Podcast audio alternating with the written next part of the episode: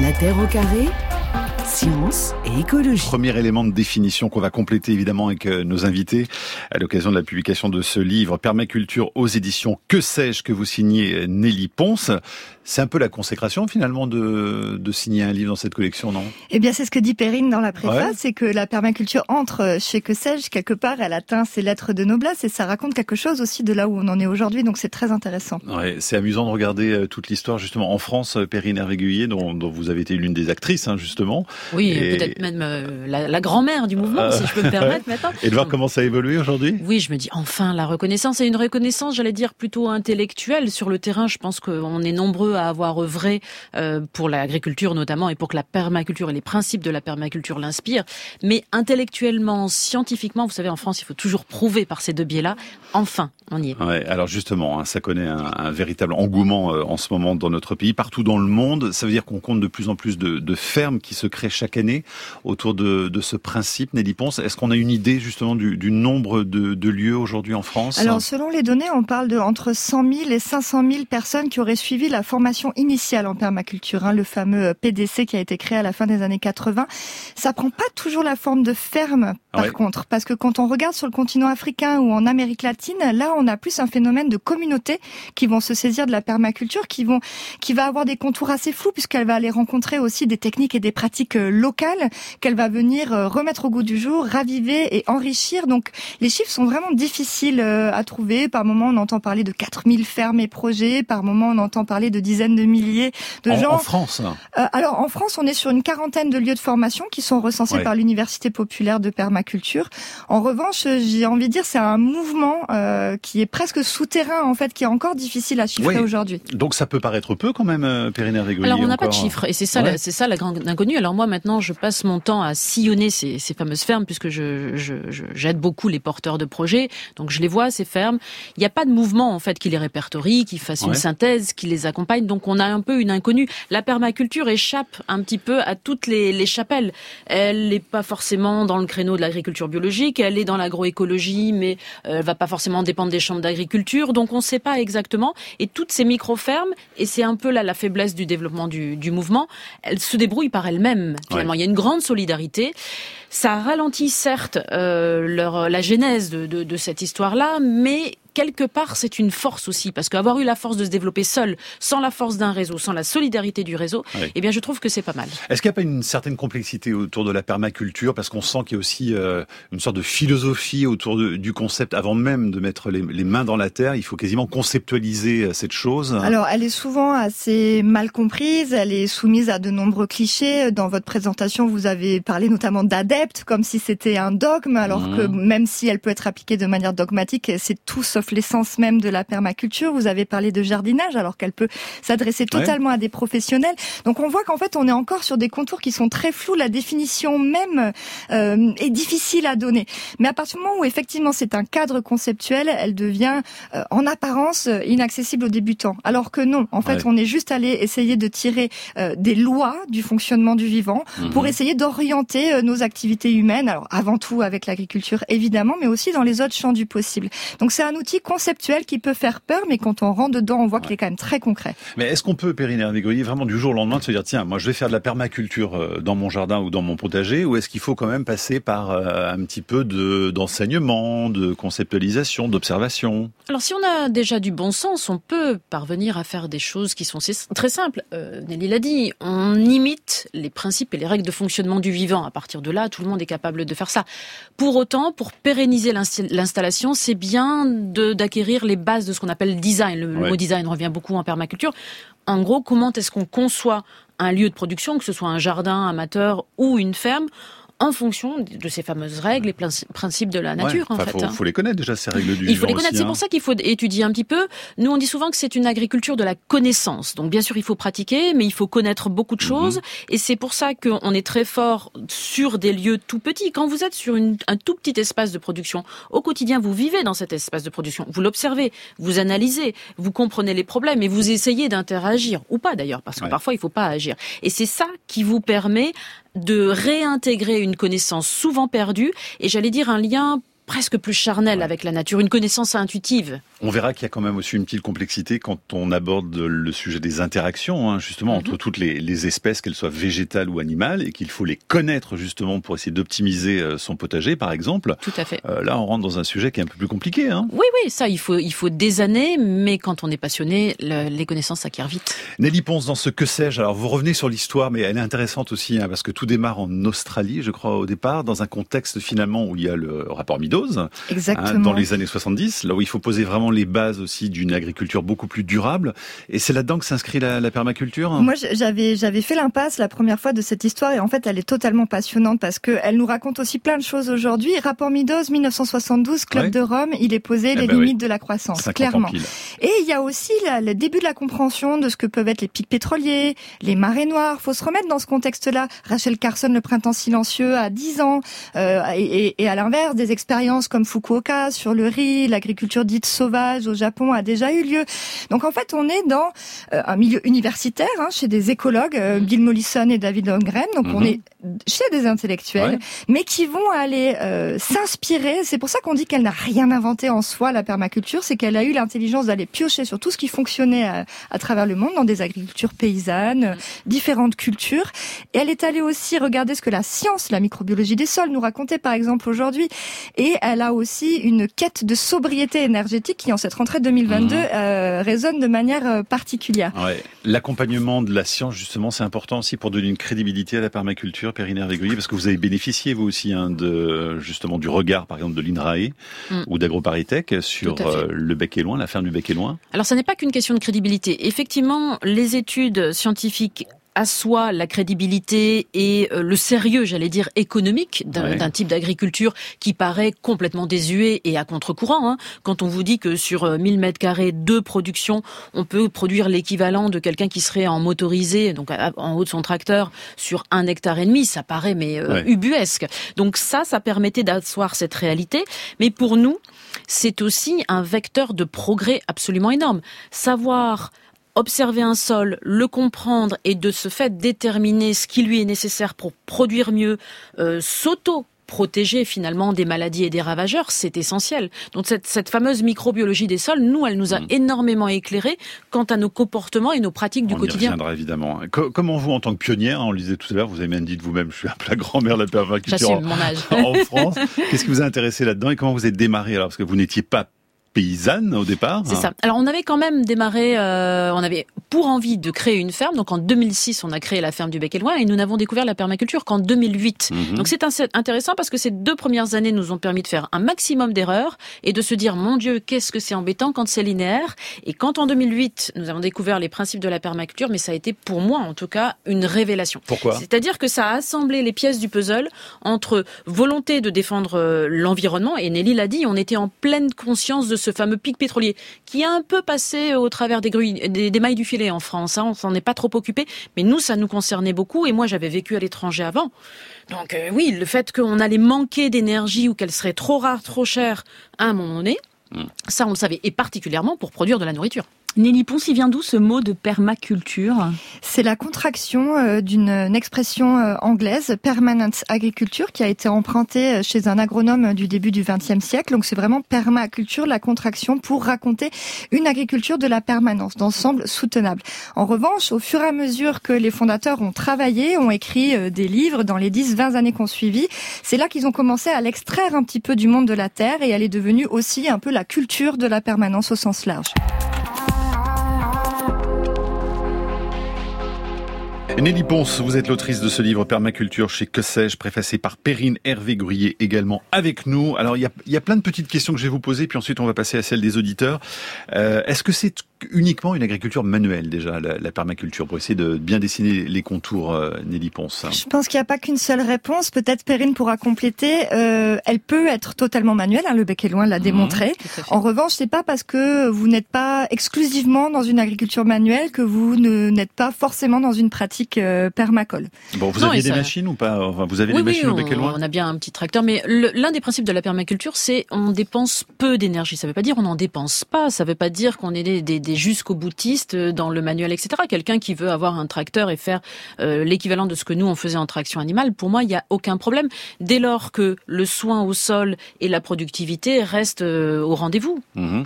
Est-ce que ça ne se pratique uniquement que sur des petites surfaces Alors, on fait du biomimétisme. Donc on se dit, si je regarde un écosystème, est-ce que j'ai le même écosystème complètement homogène sur 5 hectares La réponse est facile, c'est non. Un écosystème, c'est souvent créé d'une mosaïque de petits écosystèmes qui interagissent et se répondent les uns aux autres. Donc on fait exactement la même chose. Et à l'échelle d'une ferme, qu'elle fasse 20 hectares, qu'elle en fasse 120, vous allez avoir différents lieux de production Mhm. dédiés. 5, hectares par-ci euh, en traction animale, 10 hectares par-là pour faire du blé, pourquoi pas avec un tracteur, etc., etc. Donc on va mélanger ces différents écosystèmes et à partir de là, on fait absolument ce que, ce que l'on veut dans le cadre imparti. hein. Nelly pense la différence fondamentale entre la permaculture et l'agroécologie. dont on entend beaucoup Ah, alors parler. là, hein, sujet c'est de dissension Ah bah ouais. absolue. On va commencer à lancer à les rien. débats. là. Exactement. Alors du coup, ce que je vais vous dire n'engage que moi Mhm. et ma manière de le percevoir après les recherches que j'ai faites. Euh, moi, j'aime bien m'appuyer sur le travail de Christophe Gatineau, qui est allé chercher la définition euh, de l'agriculture euh, dans les siècles précédents. L'agriculture, quand elle s'écrivait encore avec un chapeau et qu'elle était l'art de cultiver la terre et de la rendre fertile. Euh, à l'époque, les termes agriculture et permaculture n'existaient pas, mais en revanche, elles seraient toutes deux euh, cette forme d'agriculture première, euh, écologique, qui permettrait de produire sans remettre en question la fertilité des sols. Peut-être on a eu besoin d'inventer des nouveaux termes parce que justement l'agriculture a pris tout un autre virage que l'on connaît aujourd'hui. Donc elles seraient comme des sœurs jumelles Mhm. qui sont parfois en complémentarité, parfois en garde-chapelle évidemment. Aucun courant n'échappe à ça. Elles ont juste une histoire et des origines qui sont différentes. Et Perrine Hervégoyer, des débats qui ne servent à rien Qui ne sert à rien. La permaculture, c'est un système conceptuel, c'est un, un guideline en fait, dans lequel on peut insérer autant de techniques que l'on veut. Et cet ensemble de techniques agricoles, c'est l'agroécologie, euh, au nombre desquelles l'agroforesterie, l'agriculture biologique, et au final. Finalement, tout le monde tire dans le même sens. Hein, et on a tous envie de préserver euh, la planète, de produire sainement, avec des sols qui répondent et qui continuent à vivre, et une eau économisée et recherchée là où elle peut se trouver. Bon, on a Alain qui est un petit peu sceptique sur franceinter.fr. Il nous écrit la permaculture n'a jamais fait pousser un radis. C'est le jardinier bon ou mauvais qui réussit ou pas. La permaculture est un concept. Il y en a autant que de permaculteurs. Qui veut répondre à Alain? Ah, moi, moi, je suis assez d'accord avec ce qu'il dit, Alain. C'est exactement ce qu'on était en train de dire à l'instant. La permaculture, c'est un système conceptuel qui est quand même très aidant dans la réflexion écosystémique, pour le coup, parce qu'encore une fois, ça vous donne un cadre. Il y a 20 règles, 20 20 principes dans la, dans la permaculture qui sont pas inintéressants à respecter. On disait tout à l'heure, on consomme tout, un tout petit peu d'énergie, enfin le moins d'énergie possible. On cultive sur petite surface. Euh, les ressources des uns sont, euh, les déchets des uns, pardon, sont les ressources des autres. Un élément remplit plusieurs fonctions. Et tous ces cas, tous ces principes-là vous guident dans une logique et dans un sens analytique qui est hyper important pour au quotidien être productif. Mais il a tout à fait raison. Chacun le pratique comme il l'entend. Je suis totalement d'accord avec ce qui vient d'être dit, si ce n'est que euh, le jardinier ne euh, crée rien tout seul. C'est une co-création avec les dynamiques du vivant. C'est important de pas l'oublier, ça Mhm. aussi quand même. On parlait tout à l'heure donc des, des études scientifiques qui ont été menées aussi pour évaluer les performances finalement de la, de la permaculture. Donc ce qui ressort dans, dans votre livre, hein, puisque vous les résumez, vous dites que finalement euh, on a une performance qui tire largement son épingle du jeu, mais par rapport à quoi alors hein? Alors, alors, pareil, on disait tout à l'heure qu'on manquait de chiffres. Donc moi, je suis allée chercher à la fois dans la permaculture à proprement parler, il y a, il y a le, le bec et loin en France, hein, Perrine a déjà donné ses chiffres, et puis aussi euh, au niveau du monde euh, anglophone. Et après, je suis allée, comme on est dans des pratiques qui sont extrêmement proches, cousines de celles de l'agroécologie, regarder aussi ce qui se disait là-dessus. Dès euh, 2011, avec Olivier de Schutter, rapporteur spécial des Nations Unies, c'était clair et net. Euh, Oui, on pouvait euh, nourrir l'humanité euh, avec euh, des techniques issues euh, de l'agroécologie, de la c'est-à-dire, si on prend permaculture. un hectare de permaculture et un hectare de quoi? D'agriculture conventionnelle?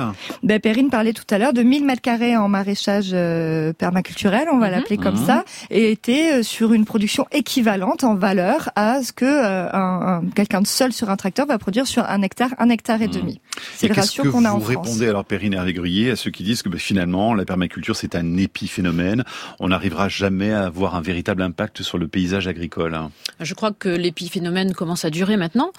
Ce qui est intéressant, et on en parlait avec Nelly tout à l'heure, c'est c'est un peu comme une bulle économique en fait, c'est- c'est- cette, euh, cette arrivée de la permaculture sur la scène agricole française. On a une espèce de, de- de gonflement de la bulle au départ, les quelques fantasmes éclatent, et il ne reste désormais qu'un pilier de soutènement un petit peu costaud. Et ceux qui perdurent suite à l'éclatement de la bulle, bah, ce sont ceux qui vont euh, frayer le chemin et montrer la voie pour euh, pour les porteurs de projets à venir. C'est ça, hein, pour ça qu'on travaille. C'est pour ceux qui vont assurer demain la souveraineté alimentaire des territoires. Gilles demande si la permaculture pourrait euh, nourrir le monde. Dans ce cas-là, en imaginant que tout le monde s'y mette, il faudrait combien de, de temps? Vous avez une idée? De tout transformer, de tout convertir? Alors attendez, j'ai laissé ma boule de cristal. non, mais je veux dire, ça se fait pas en deux secondes, quoi. Ah non, bien évidemment, mais créer un écosystème, cela prend du temps. On dit en général que pour faire un bon maraîcher, il faut 10 000 heures de travail. Donc imaginez, alors moi je ne parle ici que des légumes, hein. mais Nelly, je pense que dans, dans, dans le que sais-je, tu parles un petit peu hein, de, de, de cette échelle-là et de ce, ce, ce, faux débat qui est comment on nourrirait la planète. Est-ce qu'on la nourrit aujourd'hui avec de l'agriculture conventionnelle hein, euh, Première question. Si on venait à transformer l'ensemble des surfaces cultivables, comme l'a fait Cuba dans les années 90, à l'époque de l'embargo et au moment où euh, l'île euh, crevait de faim, hein, littéralement, eh bien, on a vu qu'en quelques semaines, en fait, sous un climat tropical, on arrivait à produire énormément. Il suffit que demain, on commence à planter des arbres, à se soucier de la ressource en eau en France et à cultiver en couvrant les sols, en arrêtant le labour, et vous allez voir, ça va faire une différence. Il y a des gros problèmes autour de la sécheresse, on en parlera d'ailleurs tout, euh, tout à l'heure, parce que l'eau c'est un des vrais soucis, hein, justement, euh, particulièrement en ce moment, quand on fait de la permaculture. Hein. Ah ben moi, tous mes porteurs de projets, je leur dis alors, vous allez visiter un terrain, votre souci premier c'est mmh. l'eau, le deuxième c'est l'eau, le troisième c'est l'eau, le quatrième c'est l'eau. C'est ce que nous disait notre auditeur dans le répondeur tout à l'heure en introduction. Et d'ailleurs, Isabelle vous demande euh, comment euh, ça s'est passé à la ferme du Bec et Loin avec la sécheresse cet été? Euh, ça s'est bien passé, mais par chance, la ferme est traversée par un, par un ruisseau et nous, on est plutôt dans une problématique d'avoir trop d'eau en souterrain mmh. qu'autre chose. Pour autant, dans des contextes comme celui-là, et on le voit sur les collines environnantes boisées, on a des arbres qui sèchent sur pied. Hein. Ouais, mais vous êtes en Normandie, il y a des exemples dans le sud-ouest hein, qui sont quand même beaucoup plus compliqués avec euh, la gestion de la, de, la, de la, sécheresse. Hein. Compliqué, vraiment partout. Nelly Ponce et Périne Hervé-Gruyer, on va justement écouter un couple de stagiaires qui est passé par votre ferme en 2018. Ils sont originaires du Portugal et voilà ce qu'ils nous disent. C'est bon d'avoir quelques formations, d'avoir quelques pratiques pour commencer. Parce que parfois, juste de lire des livres et chercher dans l'Internet, c'est pas suffisant pour apprendre bien à faire des choses. En reconversion professionnelle, Betania et son mari ont pour projet d'installer une micro-ferme dans le sud du Portugal en s'inspirant de l'exemple du bec et loin. Eux, leur défi ici, c'est le soleil presque. Le soleil et la chaleur. Nous, c'est l'eau. Donc, euh, on va pas pouvoir faire un copier-coller la ferme au bec et loin au Portugal. Mais en tout cas, on, va garder euh, peut-être certainement beaucoup de choses de la structure, de la technique et l'adapter. Voilà, ça c'était en juin 2018, vidéo de l'AFP, Perrine Hervé Donc ça veut dire qu'on peut pas appliquer à la lettre toute la philosophie justement de la, permaculture. Il faut adapter en fonction de son climat, de son sol, comme vous le disiez. Mais c'est exactement la définition de la philosophie de la permaculture. La permaculture, c'est un cadre avec des méta-règles et on insère ce que l'on veut dans ce cadre. Et c'est ça qui vous donne toute l'attitude en tant qu'agriculteur de pratiquer comme vous l'entendez. Donc un copier-coller exact de la ferme du Bec Loin ou de n'importe quelle mmh. autre ferme n'existe pas en réalité. C'est heureux, hein, encore une fois. Julien nous écrit La permaculture est devenue un business qui fonctionne surtout grâce à la formation. Ne faudrait-il pas aussi parler des très nombreux échecs de personnes qui se lancent avec peu d'expérience agronomique dans des projets professionnels en permaculture sans réussir à en vivre? Et David ajoute, très intéressé par la méthode de la permaculture, mais aussi très refroidi par les coûts demandés pour les formations. Euh, Nelly Ponce, ça coûte très cher aujourd'hui? Alors ça, là-dessus, c'est vrai que je suis pas allée regarder les prix. Perrine, peut-être tu peux dire Ça coûte combien de formations bec et loin, par exemple? Euh, alors, on n'a pas fait de formation depuis des années. Maintenant, Charles en relance. Je pense, je ne sais pas exactement parce que je, je, n'enseigne plus là-bas. Euh, je crois qu'on est à 1500 euros la semaine. Mais la grosse difficulté. il faut combien de semaines de formation? C'est une semaine de formation On, peut faire des cycles de, plusieurs semaines en fonction de ce qu'on veut étudier.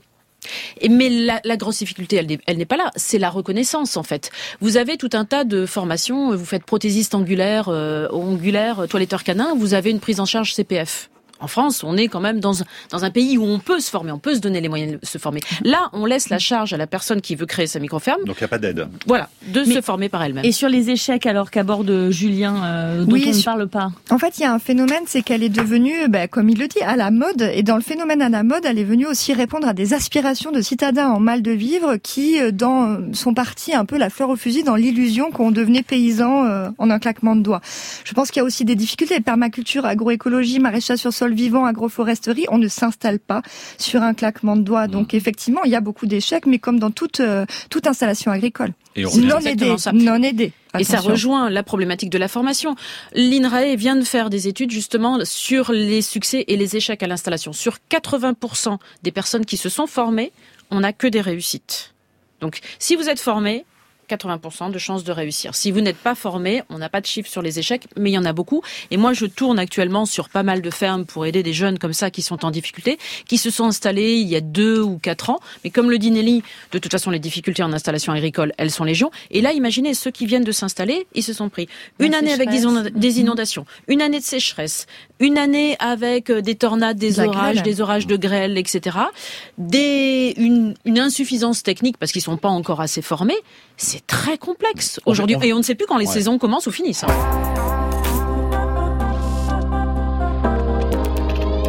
L'agriculture locale a perdu pendant 100 ans sa valeur, son sens. Tandis que là, aujourd'hui, on fait un retour à ça.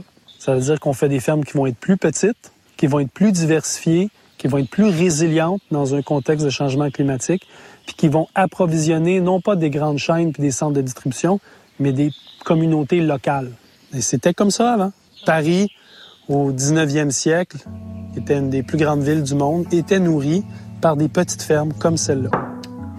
Un autre livre anglais qui raconte les prouesses des maraîchers de Paris, qui étaient les, les plus grands maraîchers du monde, de loin. Ils avaient une réputation partout. Les méthodes anciennes, c'est les bonnes? Les réponses de où on doit aller dans le futur sont dans le passé. Alors, tout le monde n'est pas d'accord. Hein. Certains euh, craignent qu'on revienne au temps des Amish, en tout cas euh, à un mode de vie comme les Amish, voire à la bougie. Euh, Nelly Ponce, c'était Jean-Martin Fortier qu'on entendait dans un reportage de, France 2 en décembre 2021. Donc là, il y a, une, une, idée intéressante justement, c'est que malgré une population très importante, on arrive à nourrir avec du local, c'est ça? L'idée de la relocalisation de l'agriculture, euh, au moins partiellement, est vraiment importante. En fait, on a tendance à raisonner toujours en silo de manière extrêmement séparée et puis aussi sur un modèle unique, comme si on allait remplacer un modèle unique par un autre modèle unique qui serait uniquement celui de la microferme. Alors là, ça fait débat, oui, mais on va pas nourrir l'humanité avec de la microferme. Non, la diversité est à la base du fonctionnement du vivant lui-même. Mmh. Donc on peut pas se dire que uniquement la microferme va nourrir l'humanité. Elle va pouvoir s'intégrer dans un paysage agricole beaucoup plus large. Et là où je trouve que la permaculture a une proposition intéressante à faire, c'est cette vision écosystémique, justement, qui va pouvoir mettre en relation les territoires entre eux, les différentes mm. formes d'agriculture au sein même d'un territoire. C'est un appel à une diversité. Mais même un agrandissement, Périnaire Végruyer, on pourrait imaginer justement qu'on arrive à, à mutualiser les choses? Bien évidemment, on est encore une fois dans cette logique écosystémique. Un grand écosystème est toujours composé de plein de petits. Et c'est ça qui est intéressant.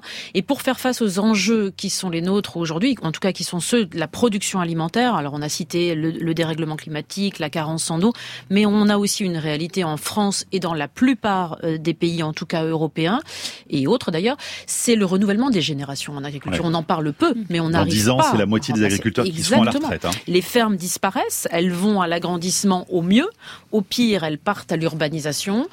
Et c'est une vraie, une vraie problématique parce que comment continuer à assurer cette souveraineté alimentaire, même sur grande surface? Moi, je suis pas contre les grandes surfaces hein, par définition, mais le fait de plus avoir de paysans, d'agriculteurs dans notre pays, ça, c'est une problématique. Mais justement, comment euh, trouver des bras avec euh, déjà le présent compliqué et l'avenir même euh, très court terme dont vous parliez tout à l'heure sur le, printemps là qui allait être super compliqué? Comment ça peut donner envie à des gens de se lancer là-dedans?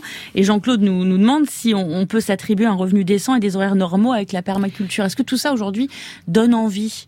Alors, ça donne envie par le côté fantasmé que, que mentionnait Nelly tout à l'heure, mm. le, rêve, je vis dans la nature, je vais être zen. C'est pas la réalité. Hein, soyons clairs. Euh, mm. Si être agriculteur, c'est un métier où on gagne super bien sa vie et on a une vie de rêve, on n'en aurait pas beaucoup qui se suicideraient. Et de une.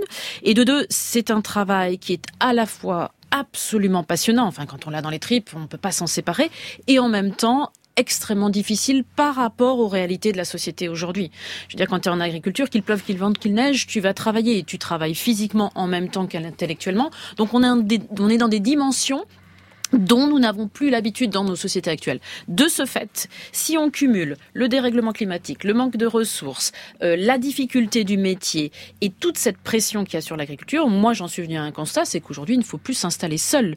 On ne peut attirer des néo-paysans hmm que avec des générations qui seront renouvelées à partir des villes et laisser s'installer quelqu'un qui vient de la ville sans avoir de vacances, en travaillant H24 euh, dans des conditions compliquées dont il n'a pas l'habitude, avec un revenu dont il n'a pas l'habitude, c'est suicidaire. Et je pense moi que euh, le prototype de système agraire solidaire, comme nous, nous en avions euh, parlé dans notre bouquin Permaculture, guérir la terre, nourrir les hommes, c'est l'avenir. C'est-à-dire qu'on ne peut plus installer des agriculteurs seuls. Donc ce fameux modèle coopératif qu'on a beaucoup connu en temps, mais peut-être un petit peu modernisé, peut-être un petit peu plus entrepreneurial, eh bien c'est vers ça qu'il faut aller euh, pour s'installer en agriculture demain. Et il n'y a que comme ça qu'on arrivera à rendre les gens solidaires et on fera en sorte qu'ils gagnent leur vie décemment. Nelly Ponce, on a l'impression qu'il y a une vraie rupture entre les néo-paysans et les agriculteurs déjà en place. Or, vous dites des choses très intéressantes à ce sujet dans votre ouvrage.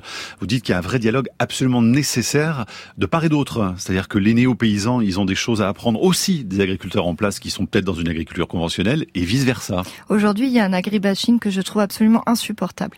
C'est, on a deux suicides par jour, chiffre de la MSA en 2019, hein, qui concerne principalement euh, les éleveurs et tout ce qui est produits laitiers, mais qui concerne l'ensemble des agriculteurs. Un quart vivent aujourd'hui sous le seuil de pauvreté. Ils sont eux-mêmes aux prises d'un système dont ils sont les premières victimes. Alors certes, ils ont fait certains choix, ils ont aussi euh, fait perdurer un système qui leur a été transmis. Je trouve ça assez compliqué euh, d'arriver de territoires autres, très de manière extrêmement condescendante, en disant ben voilà, moi j'ai tout compris, j'ai fait une formation de une semaine en permaculture et je vais t'expliquer comment tu dois voir l'agriculture et le monde. Donc non, le dialogue, il est nécessaire et je pense que quand il est humainement bien accompagné, un agriculteur qui est euh, la, corde au cou va être très ouvert à entendre mhm. euh, des nouveautés. Mais lui, il a une connaissance du territoire, quelles que soient les erreurs qu'il ait faites en cédant aux sirènes de la chimie, de l'endettement, etc. Il a une connaissance du territoire dont ne peut se passer le nouvel arrivant. Mhm. Donc attention justement à trop s'isoler aussi. Merci hein. de le rappeler, c'est important. Camille, d'autres messages? Oui, alors c'est des questions là beaucoup plus pratico-pratiques. Euh, Aurore demande comment est-ce qu'on fait pour éliminer les rongeurs qui ravagent les cultures en permaculture, sachant qu'ils font leur nid dans les paillages d'hiver, Périne eh Bienvenue au monde de la au paradis de la permaculture. Ça c'est une réalité. Hein. Eh bien, dans un écosystème, on n'éradique jamais personne. Ça c'est l'une des premières règles. On essaye de maintenir des équilibres. Alors ces équilibres, ils sont précaires. Mais quand on sait qu'on apporte tout ce qu'il faut pour que les rongeurs s'épanouissent, c'est-à-dire du paillage, des bonnes petites choses qui sont pas encore bien décomposées, dont le, le rongeur va se régaler, eh bien on anticipe. Et on essaye dans l'écosystème, c'est notre job à nous, designers, permaculteurs, c'est notre job à nous de maintenir un équilibre qui est un, peu une danse hein, avec la nature, qui est pas simple, mais il faut l'anticiper. alors concrètement là pour les rongeurs, eh ben, concrètement pour les rongeurs, qu'est-ce qu'on a fait qui les attire? Qu'est-ce qu'on a installé qui va faire qu'ils vont être là en masse? Et qu'est-ce qu'on peut installer au contraire qui va les rebuter Ou comment faire en sorte de les diriger alors, ailleurs? des solutions. ah ben par exemple, euh, on peut on peut installer des plantes qui vont être très odorantes, dont ils vont détester aller ronger euh, la racine. Donc vous entourez les, les plantes très appétantes de quelque chose comme ça. Et euh, alors je sais pas quel est le problème et sur quoi viennent les rongeurs. Hein. typiquement, si on a un poulailler, on laisse pas traîner du grain. On, on donne aux poules que la ration exacte qu'il faut par jour et puis on laisse les poules se débrouiller pour aller trouver le reste. Sinon, les rongeurs vont, vont venir. Vraiment du bon sens et vous demandez euh, à nos grands-parents, ils savaient faire ça. Hein. On, peut essayer d'attirer les rapaces aussi. Puis il y a cette fameuse expression euh, le chat est parti, les souris dansent. Moi, je l'ai expérimenté. J'avais un problème de mulot énormissime sur un terrain sableux en bord de rivière.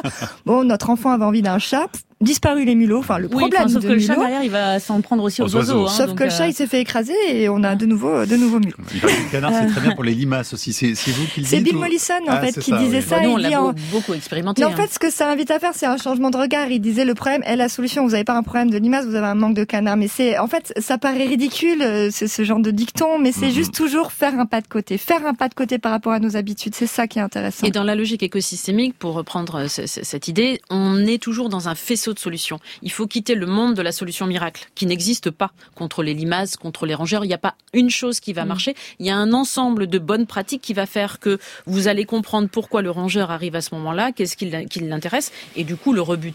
Mais on va pas l'éradiquer. Euh, Gilles lui demande euh, par rapport aux, invasions de sauterelles et de criquets. Vous disiez tout à l'heure, Nelly Ponce, qu'il y avait la permaculture aussi sur le continent africain. Quand on voit ces invasions gigantesques qu'il y a régulièrement, est-ce que là, franchement, euh, ils se disent, oulala, quand ça asperge d'ailleurs de, de produits chimiques pour euh, pour tuer les, les criquets.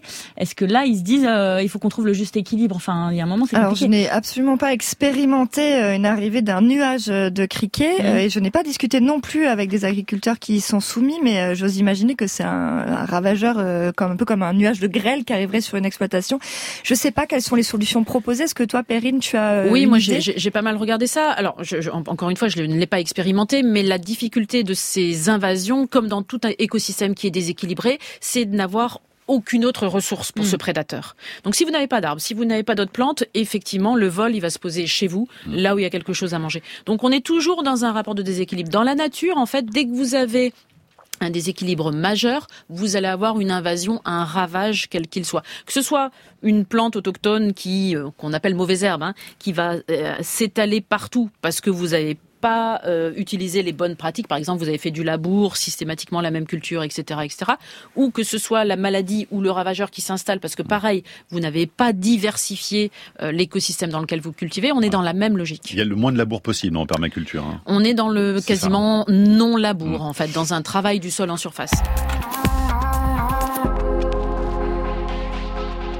Parle de permaculture pour démarrer cette semaine dans la Terre au carré avec Perrine Hervé-Gruyé et l'autrice de ce livre, Nelly Ponce, La permaculture chez Que sais-je. Un mot encore sur la sécheresse. On lisait dans la presse régionale, dans la dépêche par exemple, hein, mhm. que la permaculture était au bord du précipice cet été en raison de la sécheresse. Reportage à l'appui hein, chez un maraîcher de Verdun-sur-Garonne par exemple qui en a fait les frais. Il y a vraiment des, des répercussions très fortes hein, avec euh, la végétation totalement grillée, le retour aussi d'espèces invasives. Tout à fait. Alors encore une fois, hein, dès que le système est déséquilibré, dès qu'il n'est pas nourri par un écosystème autre que les simples cultures, il y a des équilibres. Clairement, il faut dans un système, il faut des arbres, il faut des points de rétention d'eau, des mares, il faut des petites retenues collinaires, des talus, etc., etc. Et un écosystème, pour le faire arriver à maturité, il faut au moins 5 ans. Donc, si on fait pas un bon design, une bonne conception initiale, et qu'on se dit ah bah ouais, moi je vais faire de la permaculture, je vais faire des buts, je pars d'un herbage, je sème juste mes carottes et ça va le faire, eh bien non, ça ne marchera pas. Mais elle est plus fragile la permaculture qu'un autre type d'agriculture face à la, à la sécheresse. En ah bah, bien sûr que non c'est exactement ah l'inverse, puisque la diversité du système va créer une espèce d'autoprotection.